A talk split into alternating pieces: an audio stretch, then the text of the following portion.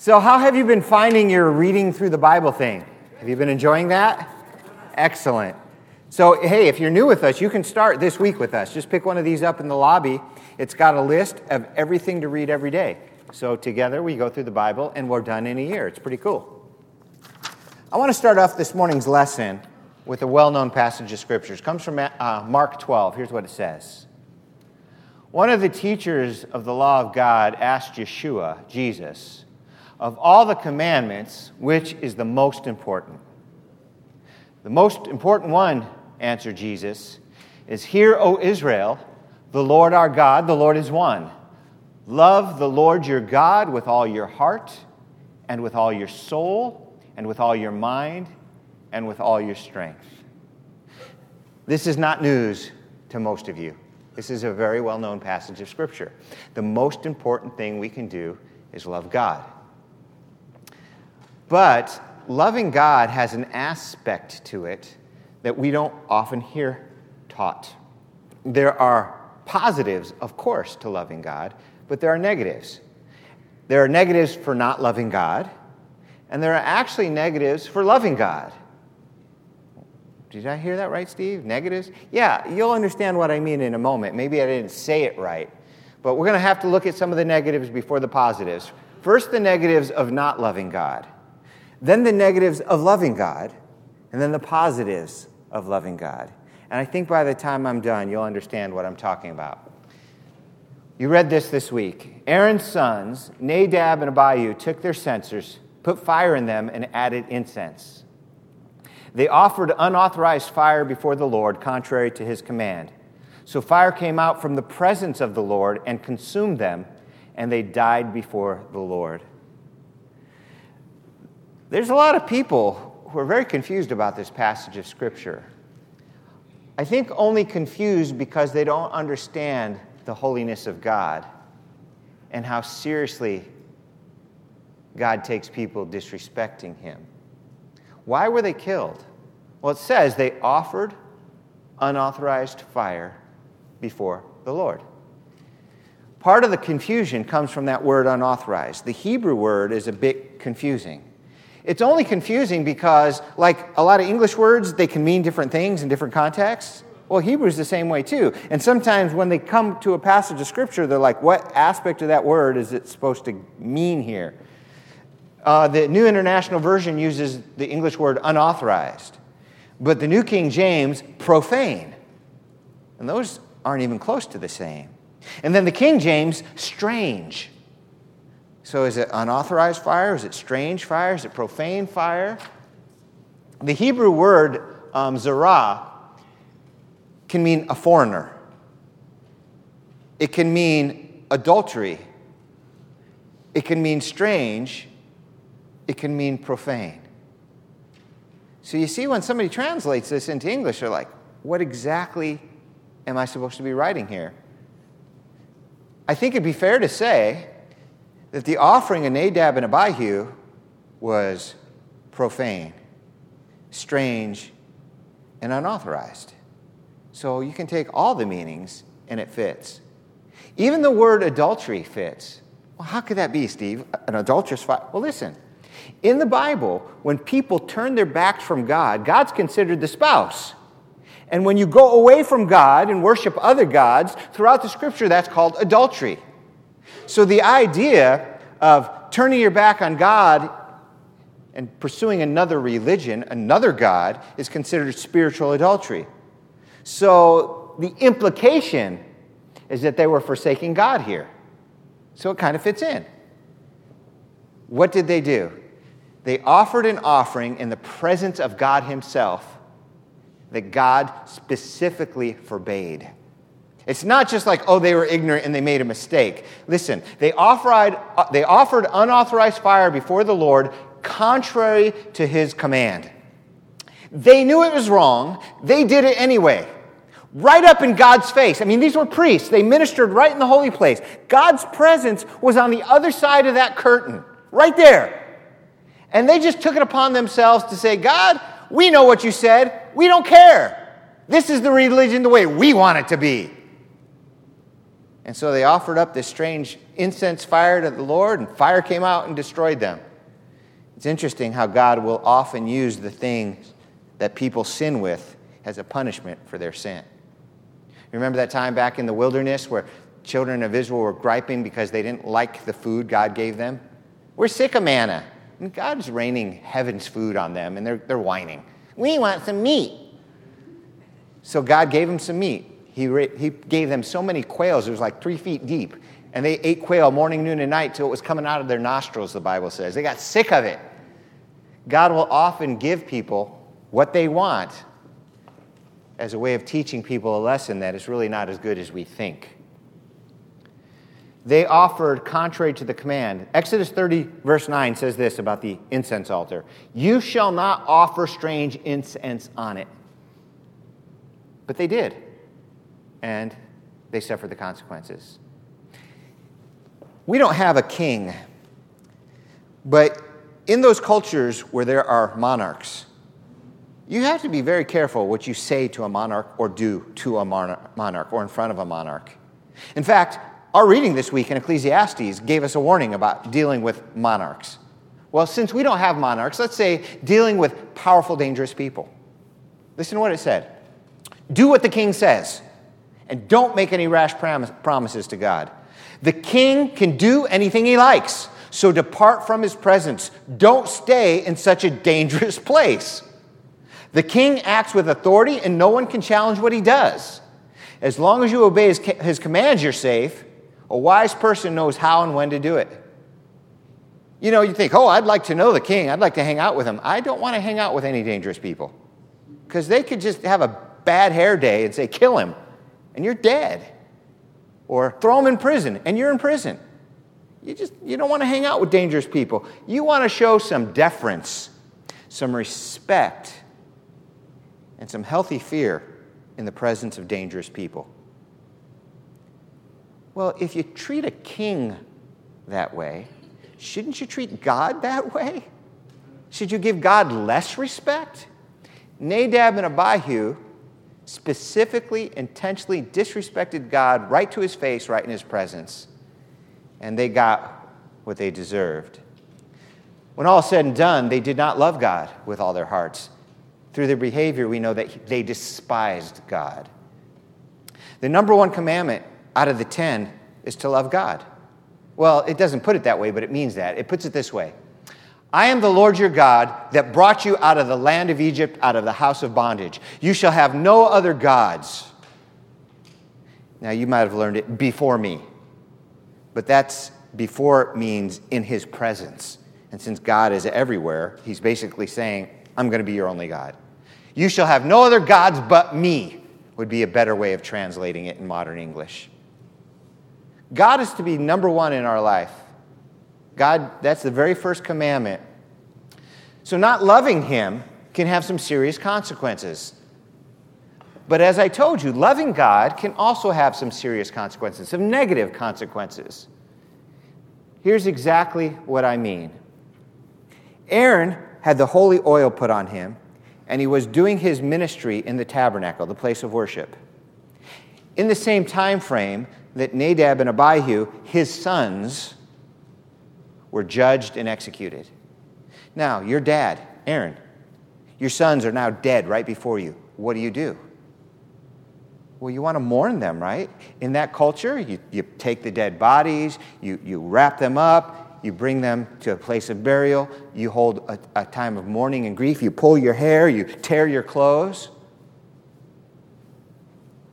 Moses said to Aaron and his sons, remember, this is the dad of the ones that were killed and the brothers of those that were killed. Don't let your hair become unkempt. Don't tear your clothes, or you will die, and the Lord will be angry with the whole community. But your relatives, all the house of Israel, may mourn for those the Lord has destroyed by fire. Don't leave the entrance to the tent of meeting, or you will die, because the Lord's anointing oil is on you.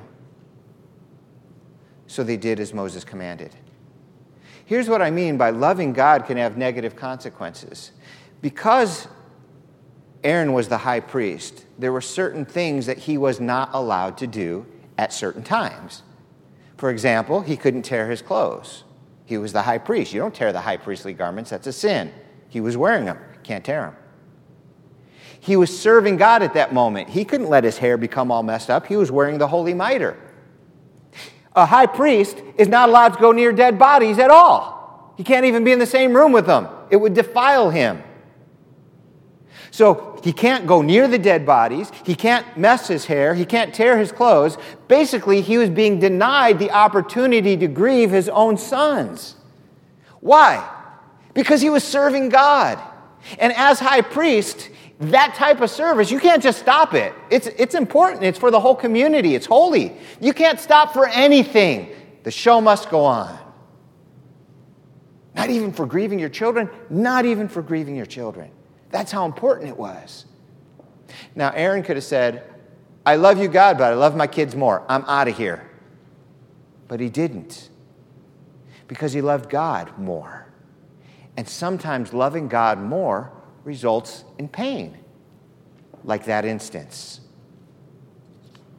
You know, the Bible clearly taught that the role of the priest was special and they weren't always allowed to do what regular people could do. Listen Leviticus 21 10 through 12. The high priest, the one among his brothers who has had the anointing oil poured on his head and has been ordained to wear the priestly garments, must not let his hair become unkempt or tear his clothes.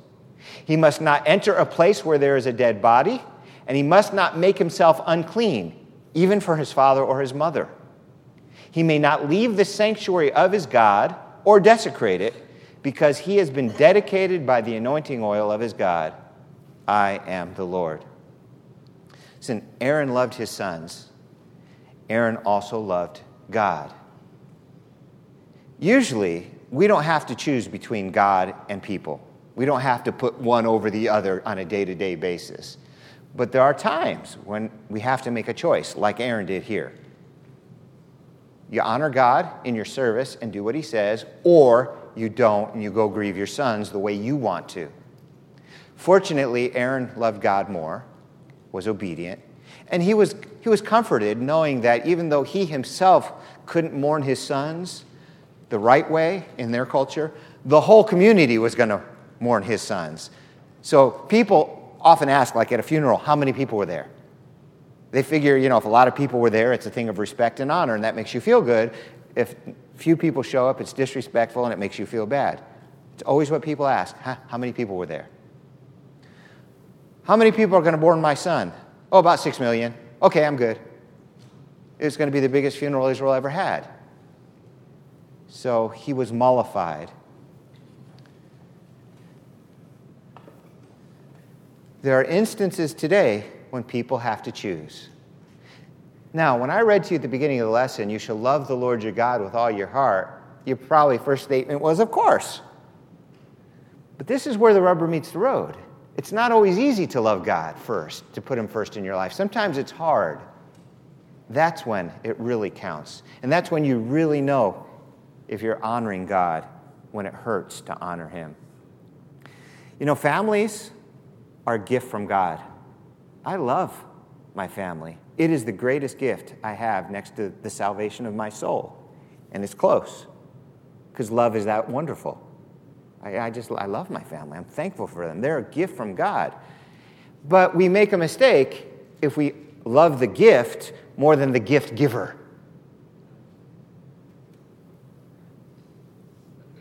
This week we read these words of Jesus If anyone would follow me, he must deny himself take up his cross, and follow me.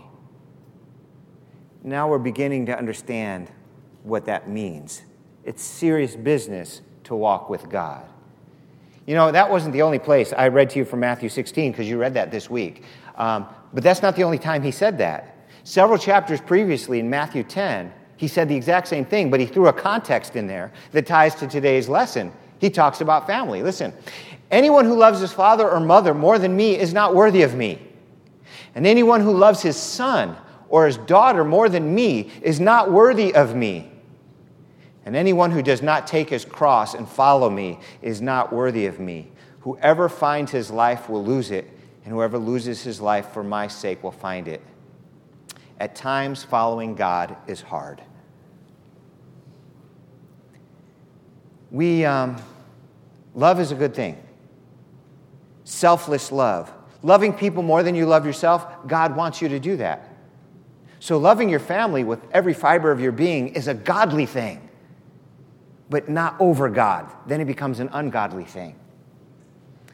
Um, people love their pets. I mean, they love their pets like their children. It's crazy. People love their animals. And, and it's not crazy, really, because it just, it, it's an expression of what God has given humanity. He's given us love. And we not only pour it out on people, we even pour it out on, our, on animals. Well, that's actually a good thing, in my opinion.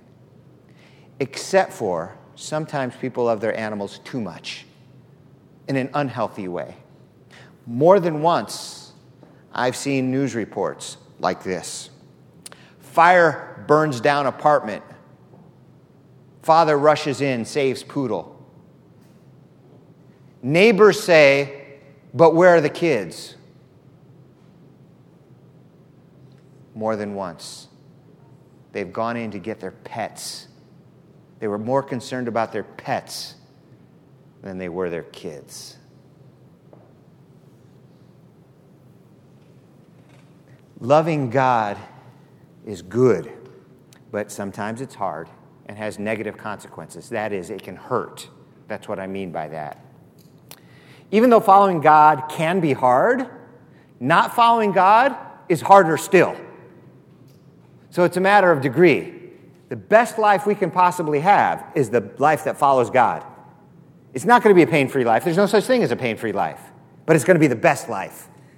And the decision to put God above even family is the best decision. Case in point, I've met many people. In my circumstances, they're often Jewish, but whatever world you're in. It could, this could be Muslims, this could, be Catholics, whatever. Jewish people I have met who say they believe in Jesus, but they don't want to follow him. Why? Because it would break my mother's heart. My grandfather will turn over in his grave. My family would be disgusted with me and they'll reject me. What they're saying is, I love my family more than I love God. I'd rather have the respect of my family than the respect of God. That's what they're saying. They don't know they're saying that, but that's exactly what they're saying. Now, listen, here's what I would say. My dad comes up to me and says, It's either me or Jesus. I'd say, Dad, you know I love you with all my heart. And I would never make a choice like that. But if you have to make that choice, you go ahead. I'll take you both. If you don't want to have anything to do with me, that's on you. I love you. That's how I would handle it. Oh, yeah, I'm going with God. No question about it. But it's not because of me, it's because of you. You're making the decision, not me. So don't be pushing it off on me. But if it's got to come down to it, God's first. God is always first. Now, the Jewish friends I was telling you about, there's nothing they can do for their family. What I mean by that is they, they don't walk with Jesus then they can't teach their family about Jesus, can't get them to follow Jesus and get them all into heaven together when they die. But if he gives his life to Jesus, then he can start praying for his family, working on his family, and maybe one by one they'll come to Jesus and their lives will get better and they'll all end up in heaven together. So, following God, even with the threat of the family rejecting you, is still the better course because now there's hope that the rest of the family can get redeemed. But if you know him and you refuse to follow him, you're leaving your family without hope. You're being doubly stupid and selfish. Love has got to be tough at times. The best decision sometimes is to swat your child's bottom. Oh, I, I love him too much to hurt him. No, you don't love him enough. Because if you're going to let them disobey you and disrespect you like that, they're going to grow up to be difficult, nasty people if they make it that far because they don't listen to you. They just might run out into the middle of the street. And when you say, stop, don't go, they're, they're accustomed to not listening to you. They'll keep going. Love sometimes has to be tough. So, I told you there were negatives, there are also positives. I want to talk more about the positives now. God's ways make for the best life possible on this planet. The rewards are amazing in this life and in the life to come. So I want to share with you the letter P three times, three P's, to help you understand what God gives those who love Him with all their hearts, those who follow Him now. Peace, plans, and promises. And I'll explain each one of those, and then we'll be done. When we follow God, we get extra peace.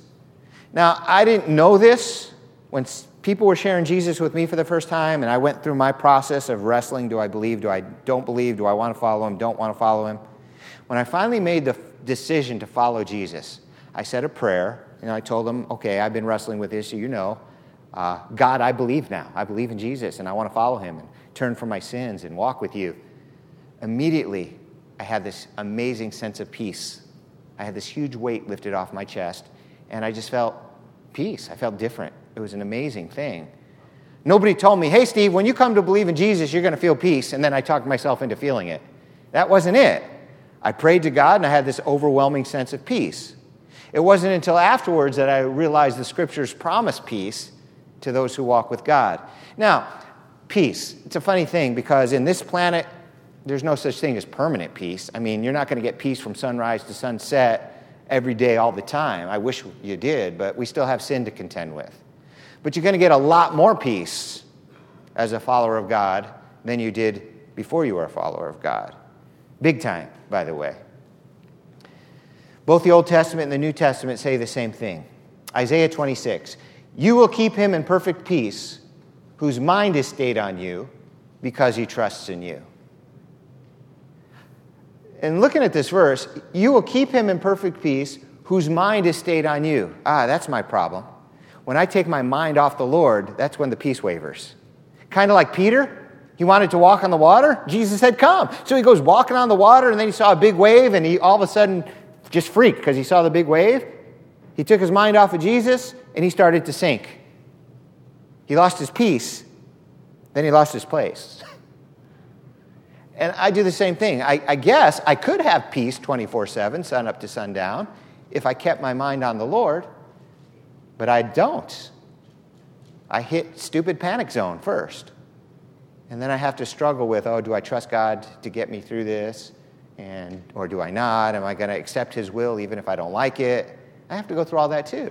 And then when I finally realize, duh, that's what you signed up for, and God knows best, and even if it's uncomfortable now, it's going to be good later, trust Him, then the peace comes back. So don't make my mistake, just trust Him. So much better. So that was the Old Testament. Philippians, New Testament. Don't worry about anything, but pray about everything. With thankful hearts, offer up your prayers and requests to God. Then, because you belong to Christ Jesus, God will bless you with peace that no one can completely understand. And this peace will control the way you think and feel. Peace in Christ. Christ Himself, listen to what He said I give you peace the kind of peace that only I can give. It's not like the peace this world can give, so don't be worried or afraid. Now, I've been walking with God for many years, almost to the point where I've forgotten what life was like without Him.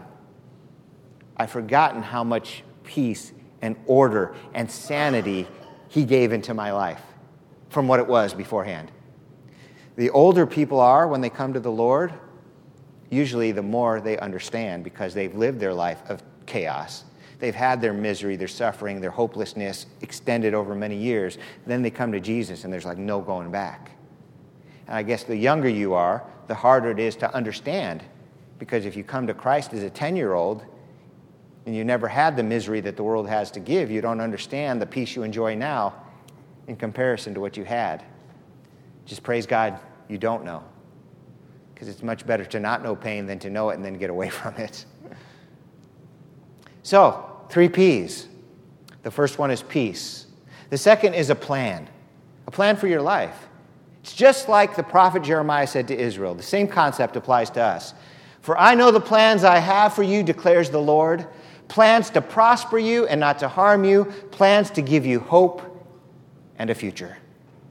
God gives us peace, and He has a plan for our life, especially for our future, good future.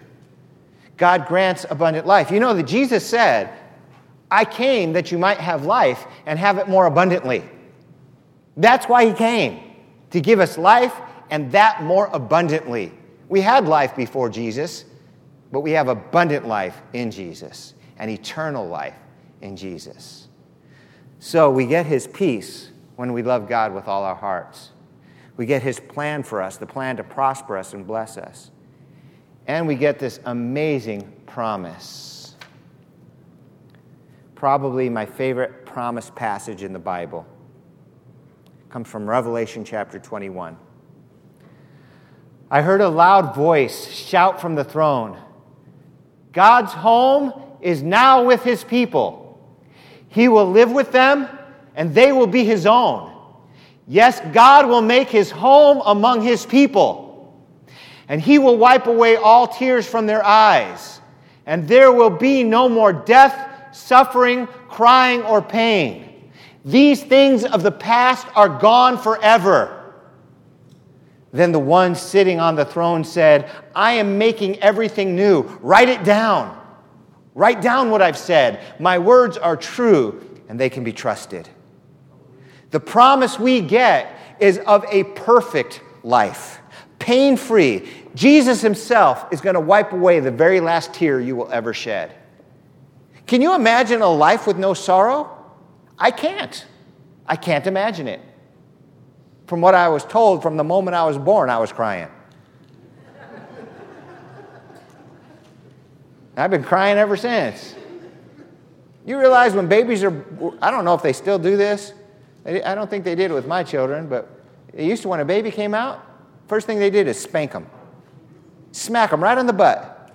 As soon as they're born, welcome to America, whack! And that's the first of many. They, they, didn't say that. But they did spank them.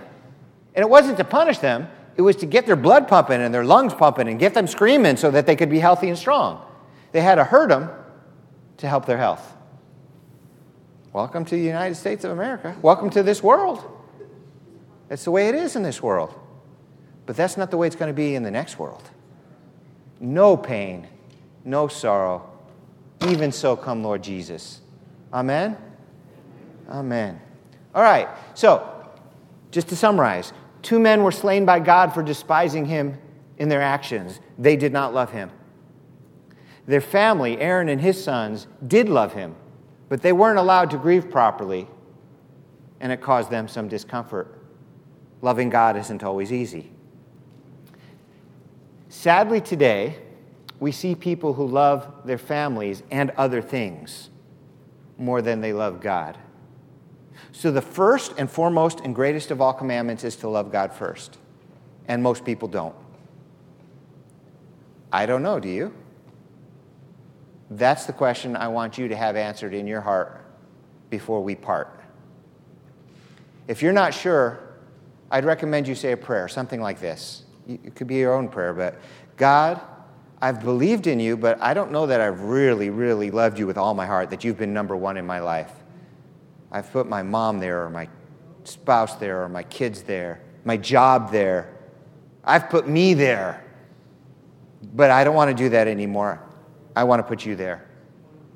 And so I pray, Lord God, that you would accept me and help me to walk with you fully and completely.